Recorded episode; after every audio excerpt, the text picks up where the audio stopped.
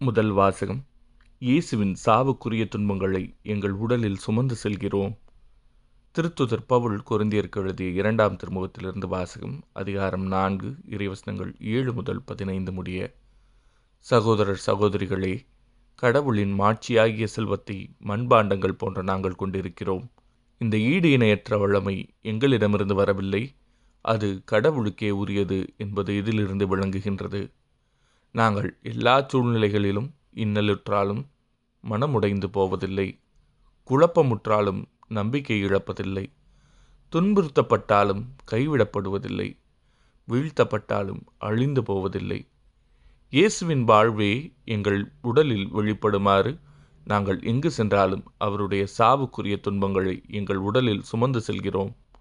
இயேசுவின் வாழ்வு சாவுக்குரிய எங்கள் உடலில் வெளிப்படுமாறு உயிரோடு இருக்கும்போதே நாங்கள் அவரை முன்னிட்டு எந்நேரமும் சாவின் வாயிலில் நின்று கொண்டிருக்கிறோம். சாவின் ஆற்றல் எங்களிலும் வாழ்வின் ஆற்றல் உங்களிலும் வெளிப்படுகிறது. நான் கடவுள் மீது நம்பிக்கையோடு இருந்தேன் ஆகவே பேசினேன் என்று மறைநூலில் எழுதியுள்ளது. அதற்கொப்ப நம்பிக்கை மனப்பான்மை கொண்டுள்ள நாங்களும் நம்புகிறோம். ஆகவே பேசுகிறோம். ஆண்டவர் இயேசுவை உயிர்த்தழச் செய்த கடவுளே எங்களையும் அவரோடு உயிர்த்தழச் செய்து அவர் திருமுன் நிறுத்துவார். உங்களையும் அவ்வாறே நிறுத்துவார் என்பது எங்களுக்கு தெரியும். இவை அனைத்தும் உங்கள் நன்மைக்கே நிகழ்கின்றன.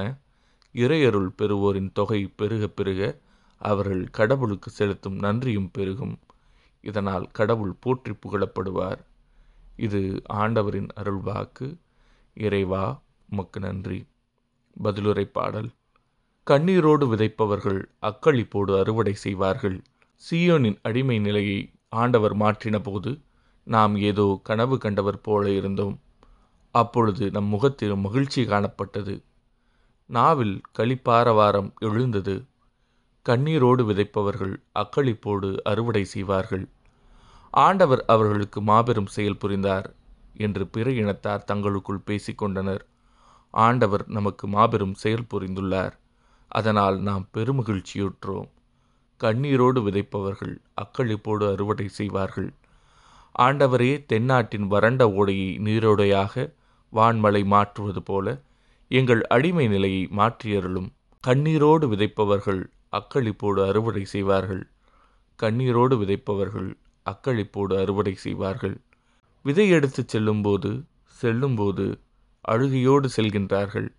அரிகளை சுமந்து வரும்போது வரும்போது அக்களிப்போடு வருவார்கள். கண்ணீரோடு விதைப்பவர்கள் அக்களிப்போடு அறுவடை செய்வார்கள்.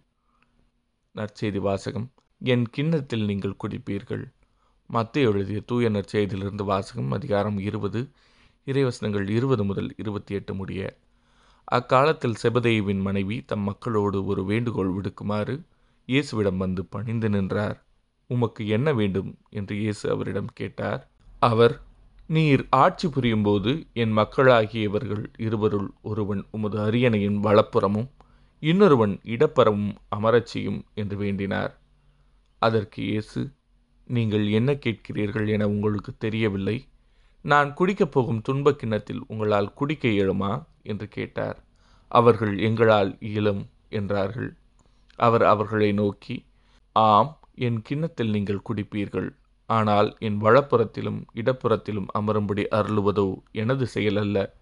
மாறாக அவ்விடங்களை என் தந்தை யாருக்கு ஏற்பாடு செய்திருக்கிறாரோ அவர்களுக்கே அவை அருளப்படும் என்றார்.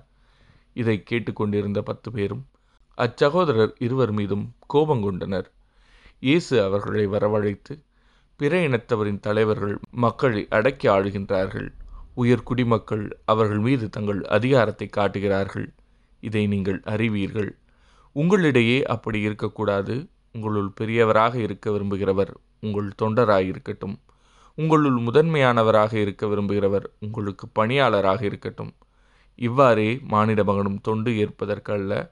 தொண்டு ஆற்றுவதற்கும் பலருடைய மீட்புக்கு ஈடாக தம் உயிரை கொடுப்பதற்கும் வந்தார் என்று கூறினார். இது ஆண்டவரின் அருள்வாக்கு. கிறிஸ்துவே முக்குப்புகழ்.